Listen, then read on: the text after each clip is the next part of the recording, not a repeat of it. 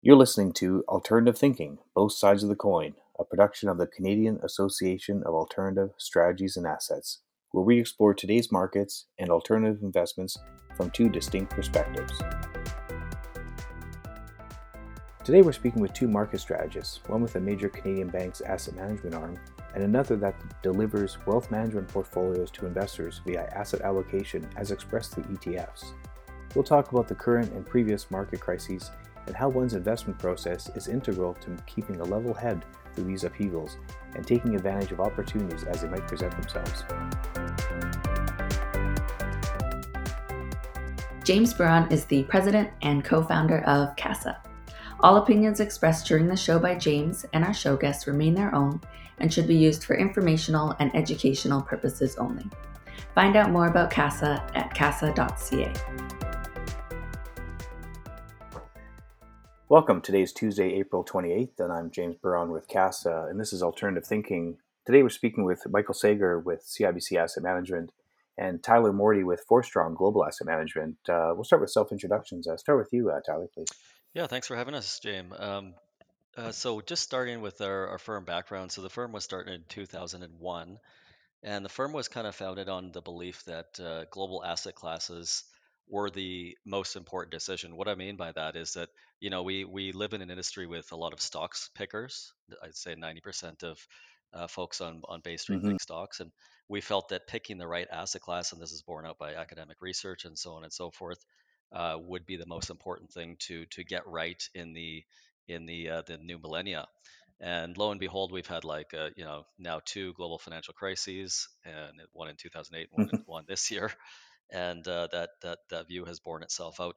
We are the first to adopt the ETF vehicle, the exchange traded fund, in more of an active sense. So because our focus is on asset allocation and being active on that side rather than being active on the individual security selection, um, we are the first to uh, to build uh, truly globally diversified portfolios exclusively with ETFs. That you could do that as of 2003. And so, like our firm now Mm, provides um, global strategies. Our special specialty is sort of ex North America.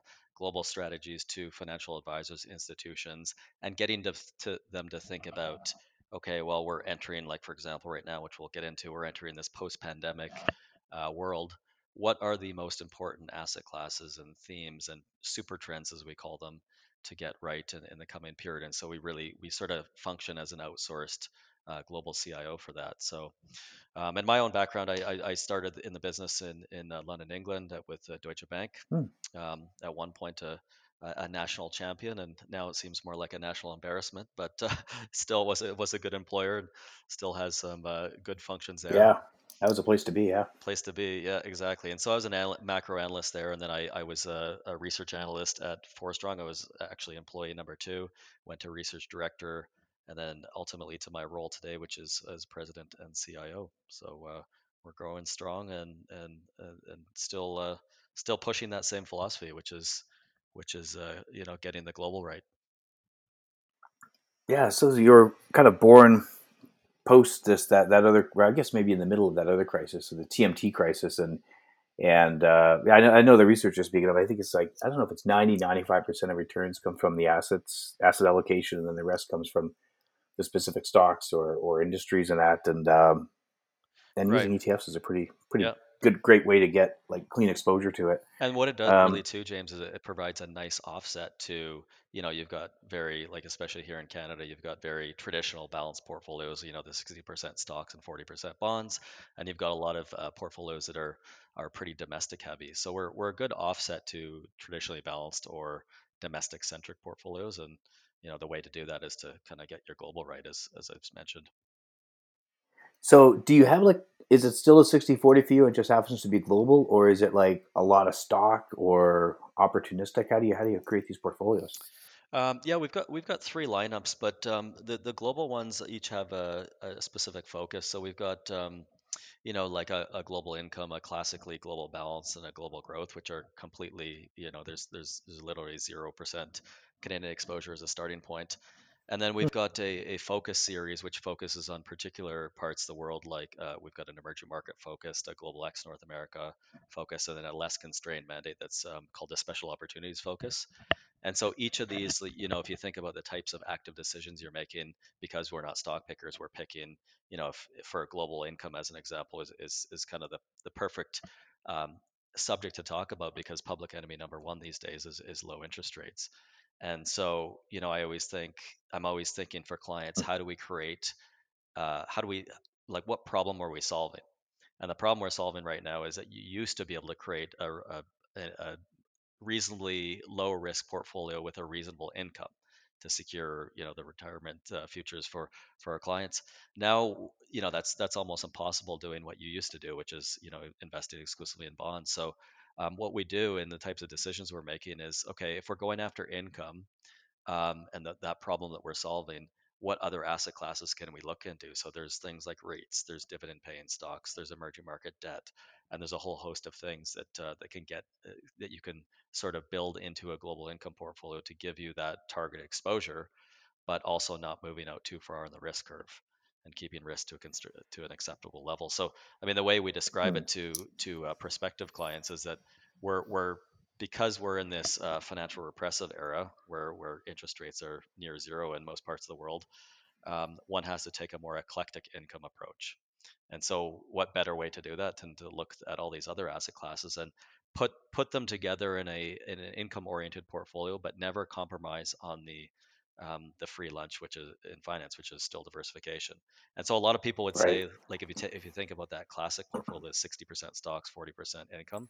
A lot of people will say, well, that forty percent income that we used to invest in Canadian bonds no longer provides decent exposure, so I'm going to flip it all the way to dividend paying stocks well that totally changes the nature of the risk of, of your portfolio like in other words it increases the risk and so what we say is no you can you can include um, other asset classes that are not as risky as equity which provide you income but do it in a diversified manner and keep the as i said keep the risk to acceptable levels Cool. I got another couple quick questions, maybe. So, do you you said you're, at, you're active with ETFs? Do you use typically the beta static ones, or do you do you use active actively traded ETFs in those portfolios? And uh, uh, like, do you hate mutual funds? Like, what uh, would mutual funds works as well as ETFs, or is it yeah just that you guys just chose it and it just seems to be the stre- a streamlined version? I don't know if we hate mutual funds, but I think the market hates them. Uh, You saw March had the largest ever outflow from, from mutual funds uh, just this last month. So, no, I mean, that's a, it's a very good question. So, keep in mind our focus philosophically is on getting the asset class right. That's where we think we can add all the alpha, if you will. Um, so, being in the right asset class is more important than getting the underlying individual securities right. So, you know, for example, we we don't if you're if you like the U.S. banks, we're not going to pick like you know J.P. Morgan over another uh, U.S. bank so generally, with that view, with that very very top down view, we're looking for the purest beta exposure that we can find. So, for example, in the to go on with the U.S. banking example, um, we would use a, a market cap weighted ETF that has a low MER and plenty of liquidity and, and so on and so forth. Um, we've we've never Right. used an actively managed ETF. In other words, where you outsource your active decisions to another money manager. That just hasn't been our style, simply because then you you lose control of of um, you know your transparency and visibility on what you're actually owning underneath there. We have we have encroached into some of these. Um, you know, there's been hmm so many names for them, whether it's smart beta or fundamental weighted, or I don't even know what they, they call it. I, it's it's all smart marketing. I know that, but um, the one thing Yeah, we Smart's a great marketer, that's for sure. Yes, exactly. The one thing we've done is like, I'll give you an example recently what we hold. So um, we like the high yield bond space in the US, but um, there are certain flaws with the market cap index there. For example, when you construct a market cap based junk bond uh, ETF, you're effectively uh, throwing the most money to the companies that have most mismanaged their finances. In other words, the one the ones with the most debt in general. Now you have to normalize that for the size of the company, of course. But um, you know, there's a fundamental weighted um, high yield bond ETF out there with a ticker symbol PHB that that just kind of detaches away from the market cap.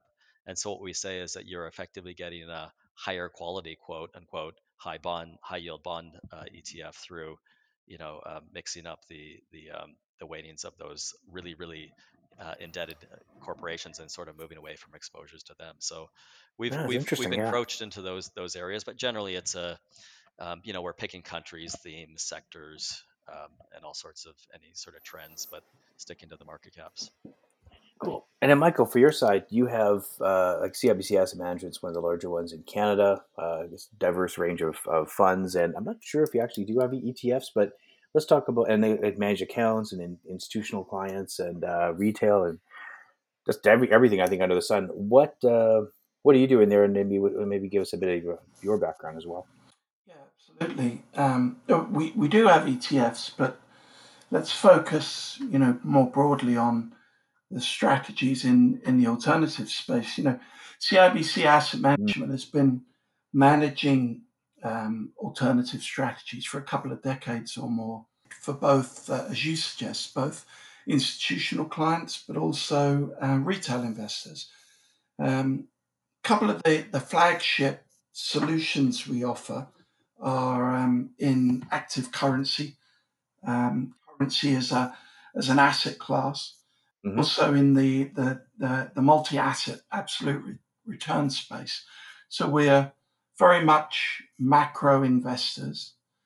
And we see you know, both of these solutions, we see them as complements, I think, you know, to some of Tyler's points as well, complements to traditional uh, asset classes, traditional long only strategies, additive in terms of return to those mm-hmm. strategies, but also diversifying.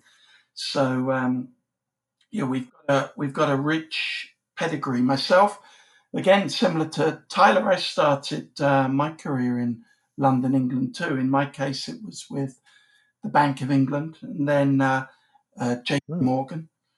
Um, uh, at, at, CIBC, I'm I'm a client portfolio manager, so my role is to uh, represent the investment teams clients so that the investors stay in front of their screens for most of their working day. You know, one of the mm-hmm. biggest negatives on investment performance is that investors get distracted.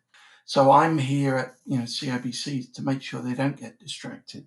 I work with clients, solutioning, um, mm. figuring out what works best and how for the clients.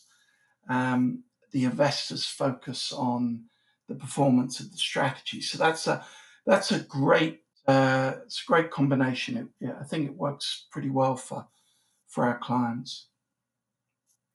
Yeah, it's really difficult to do both. Um, yeah, and you mentioned uh, you're doing so, so with a multi-asset fund. This is interesting. Is it what kind of weighting do you have like per, for the different types of asset classes? And uh, I don't know if after that Tyler wants to chime in on kind of his kind of weightings. So I just kind of want to compare the the types of themes that you guys are using in your portfolios, if I may.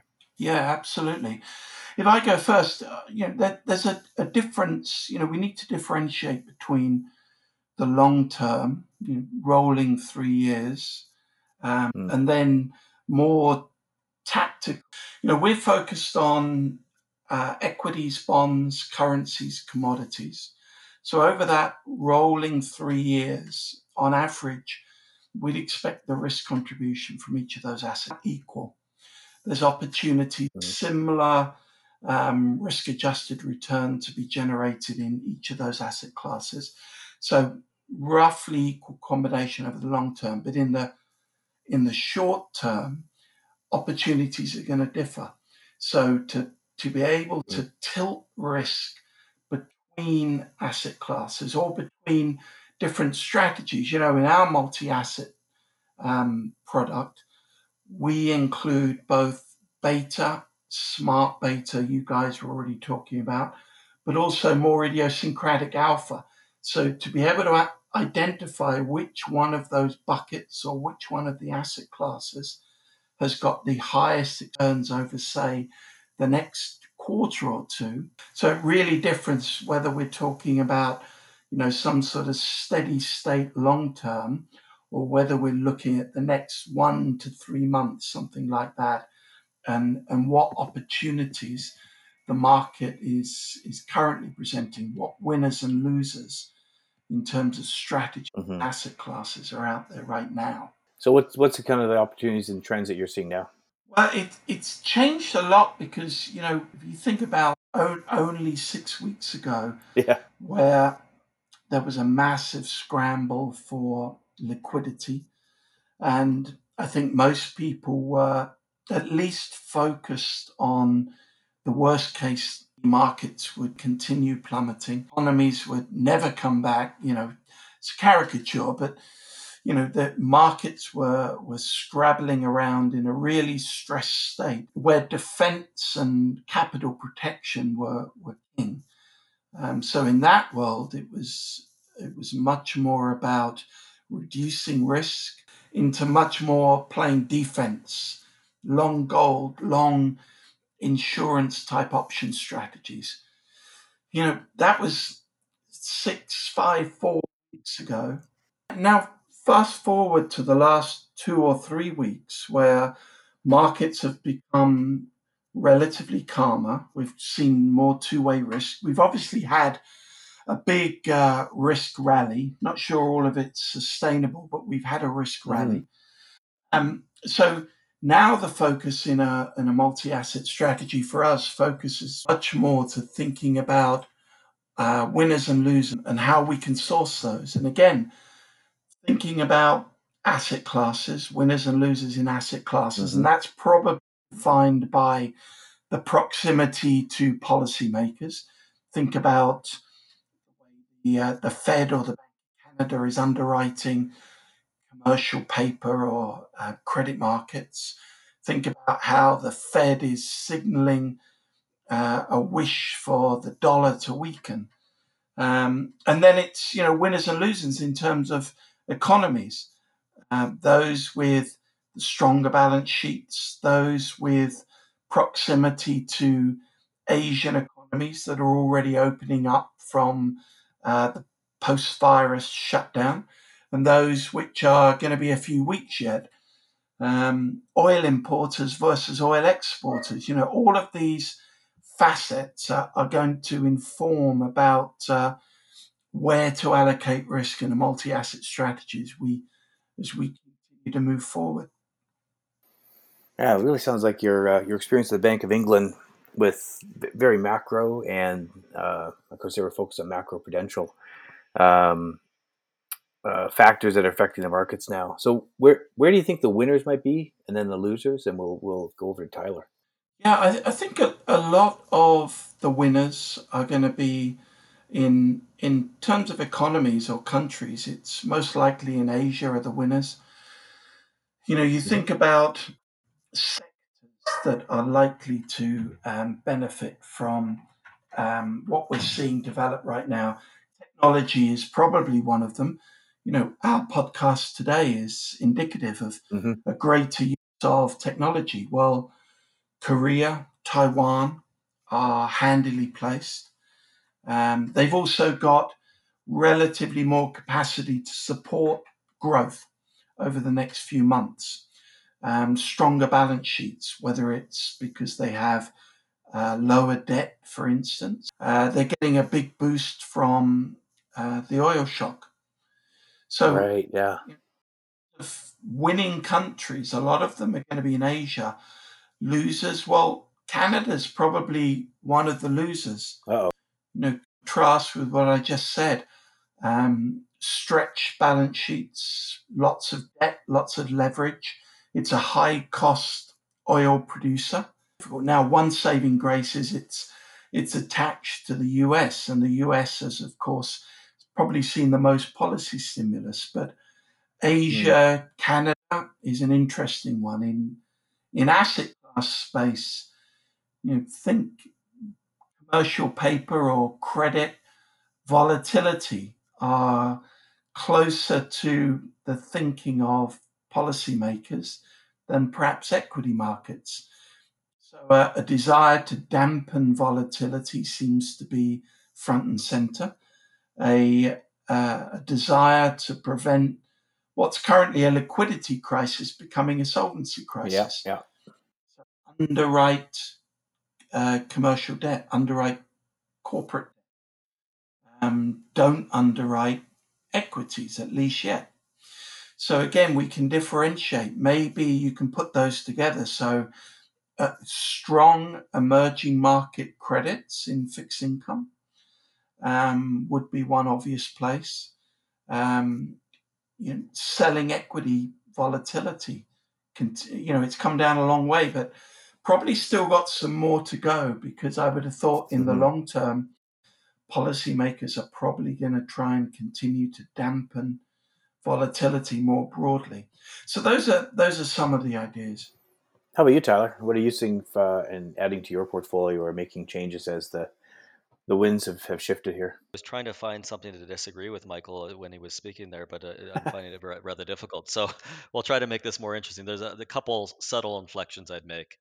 I think you know, like if you if you look back over the last little bit, um, you know what was unfolding throughout March and then through it is unfolding now is is has been pretty f- neatly framed by the media and certainly by you know anecdotal conversations and that type of thing, which is I think what the market is trying to do is differentiate this between a transitory shock or something that leads itself into a longer lasting depression. Mm-hmm. So sort of a, a temporary liquidity and demand shock followed by a return to trend growth or a longer running change in trend uh, driven by you know uh, the bursting of a, a financial imbalance or whatever it is and you know i would say to date the evidence strongly suggests that this is more of a technical recession simply for one big reason and we've we've written extensively on this uh, on our website but what what what we identified though though is that if you're if you're in that latter camp where you're thinking there's a longer lasting depression, Mhm. then the onus is on you to point to the major financial imbalance which has burst as a result of of this um,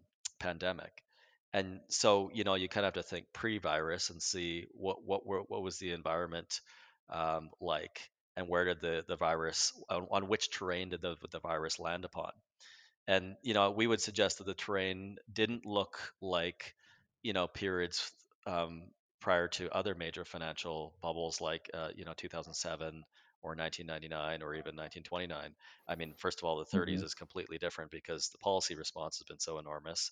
Um, in you know the late 90s, obviously had a major buildup in um, you know a full-blown stock market bubble, major buildup in uh, tech capital overspending, and then 2007 i mean point to any any area of the world and you, you basically had some some form of bubble so we didn't go into the virus Mhm. with those financial excesses and, and capital overspending and you know those those are everyone's uh, sort of pointing quickly to the to the 2008 as, as an apt comparison but you know again that was a bursting of a major asset bubble and it it it changed the trajectory of the trend growth and it had years of financial deleveraging afterward and we were still feeling those effects to, to some degree.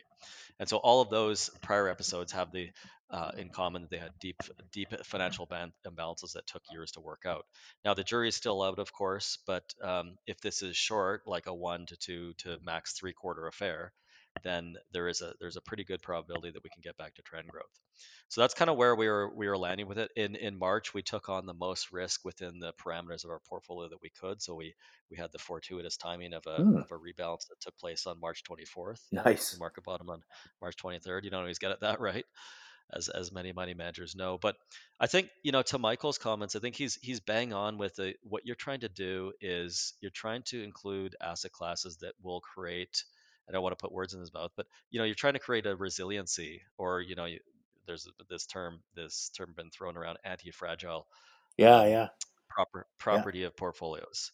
And so whether you agree with, you know, my comments that it's going to be more of a transitory shock or not, the your your your focus still still should be on portfolio structure and getting all those elements right. And so we're we're very much like um, you know Michael's Michael's firm where we're focused on yes some you know of the mainstream stocks and bond categories, but things like commodities and currencies and and and a lot in emerging markets, which is becoming very very interesting. Um, and the neat thing about, you know, specifically probably currencies, if I can just spend uh, 30 seconds on that, Yeah. currencies are my favorite asset class because there's there, there's not a lot of active users in the currency markets, even though it's the largest and most liquid asset class in the world.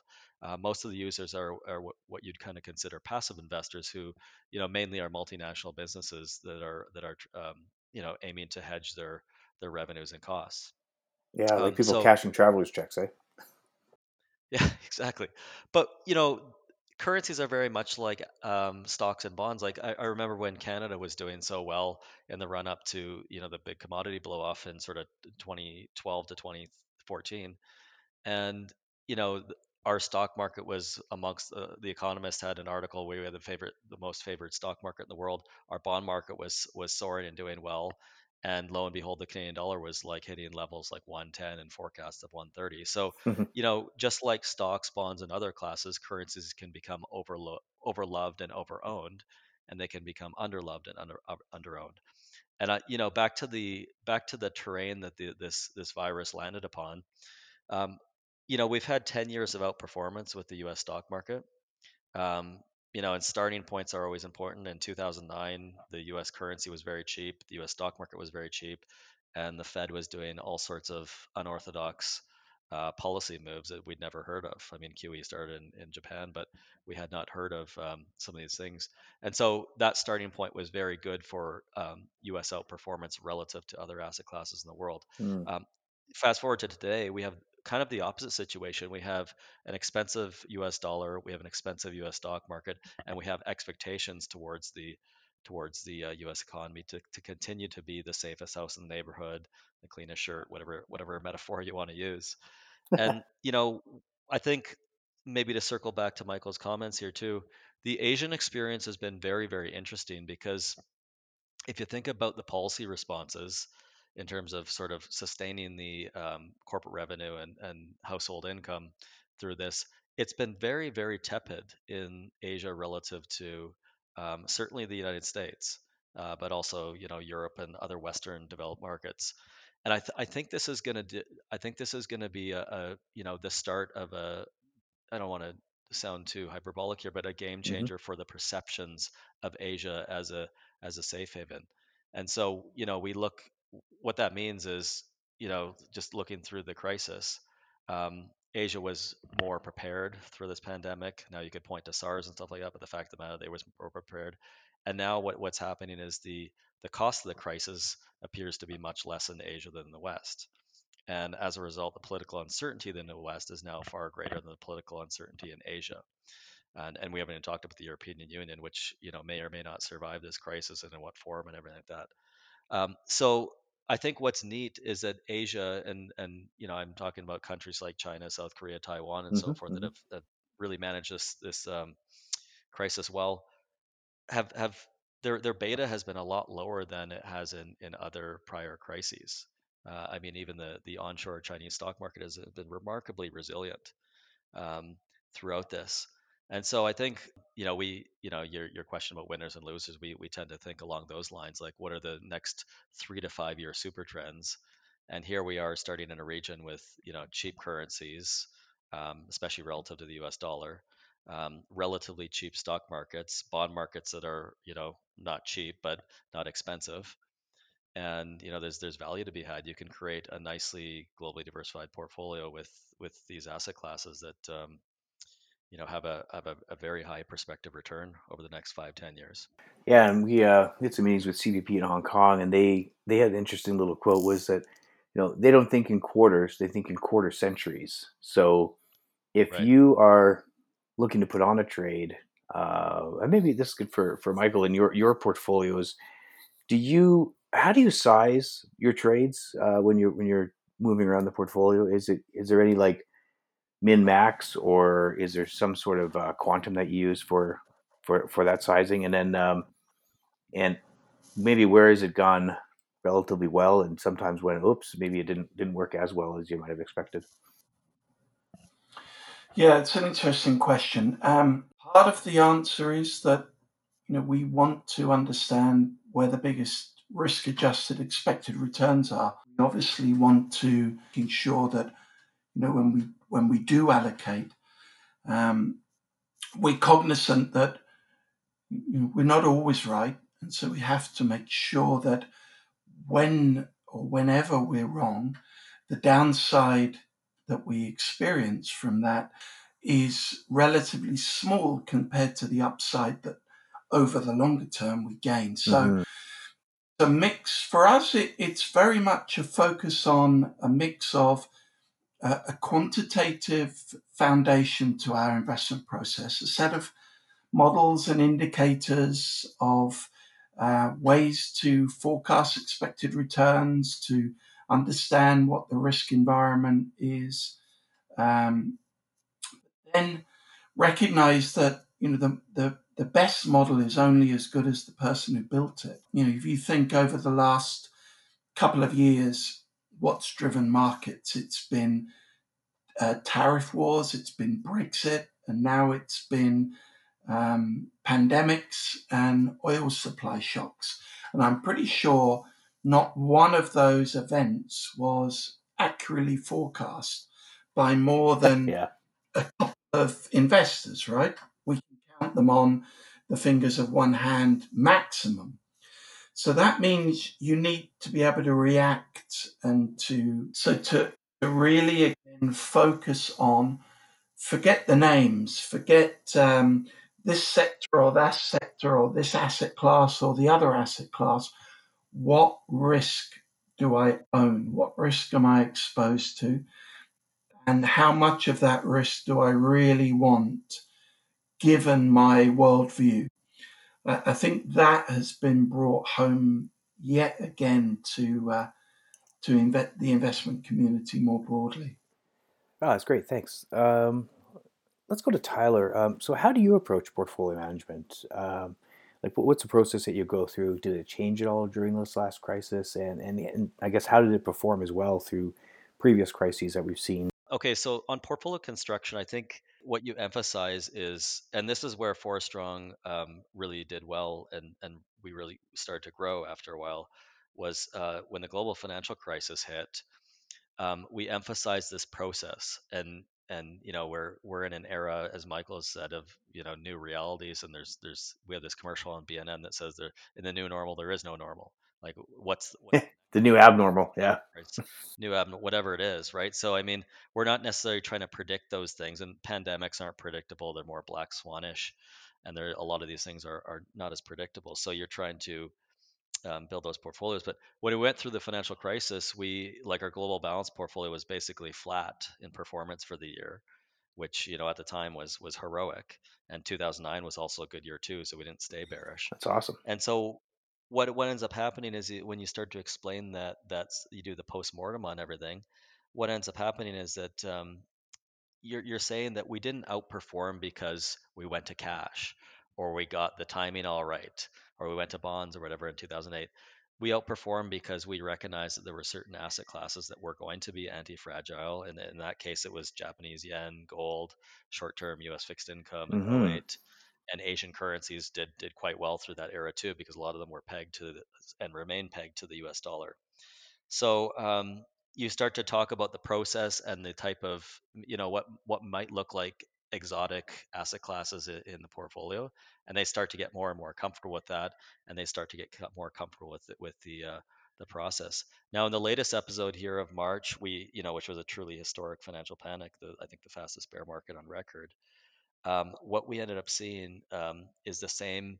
You know, as we came out of our investment committee discussions, which are quarterly and they're week long, it felt very much like March 2009, even though I've, I've said that it's it's it's very different in its its outlook, in the sense that there was so much panic going on, and there were so many um, you know assets being indiscriminately sold off that when you go through that process, again, you just stick to your process. We just and it's a it's a blend. It does have um, some quantitative inputs as well. But when we came through that, the, the our our matrices and models were recommending to take the highest risk exposure we had since all the way back to March 2009. The process works, and it it, it tends to work uh, very much like the Pareto principle. You, you make 80% of your alpha 20% of the time. Um, and the reason for that is because typically markets are in some sort of equilibrium and there's some trending go, going on. And so the clients have been, I would say, um, that the clients that have been with us a long time get our process and and are becoming much more trusting. I think as a general comment, the clients have been more forgiving because this pandemic hit the whole world in in many ways. Yes, there's more populism and more nationalism and you know perhaps even to go even extend further more racism as a result of this. But um, it it has brought the world together in a, in a sense, and I think there's been a you know an element of clients saying, okay, well if uh, if you're down this much, then you know you couldn't have sidestepped those losses. Now our, our losses uh, as it stands today um, are are not not that large at all. Um, certainly not uh, big mistakes of any variety. So our clients are pretty happy right now. That's good to know. How, how about your side, Michael? How are your clients reacting? Like you're you're the buffer, I guess, between them and the portfolio managers that are pulling the trigger on the actual investment decisions there. Yeah, it's been interesting. I think um, you know the the initial reaction was to really take stock of what they owned and how it performed relative to expectations. You know, we were talking earlier what what things say they're going to do on average and what they actually do when correlations start to all go towards one in a in a experience mm. that we've just had during the first quarter is often very different. So understanding what you thought you owned and, and actually what you own has been a big um, reassessment um, of the portfolio. I think now a lot of institutional investors are beginning to pivot towards thinking about what's next. What are the key asset allocation trends that they need to think about? And you know, two, I, I suggest one is I think this whole experience, just like 2008 did um, previously, whole experience in 2020 has re-emphasized the importance of liquidity. Mm-hmm. You know, if we look at allocation trends between liquids and illiquids alternatives, the last five or ten years, I think it, that allocation has been skewed heavily in terms of or in favor of illiquids. So I, I think there'll be a, a, a, rebalance towards liquidity, at least to some extent. The other one, and I think Tyler touched on this as well, is you know what's the role of fixed income going forward? The opportunity for income, the opportunity for capital um, appreciation is relatively limited. So we need to source those um, those characteristics from other asset classes. Well, uh, thanks, Michael. Thanks, Tyler, for uh, for your views on this and and uh, the way you're looking at the world. It's, it's pretty interesting how we can see the same world and have uh, different lenses and have uh, slightly different ideas on, on, where things are going, but also some some pretty cool similarities. So uh, we look forward to having you in another podcast again sometime soon. And just thank you once again. Awesome to be here, James. Thanks so much. Yeah, always a pleasure.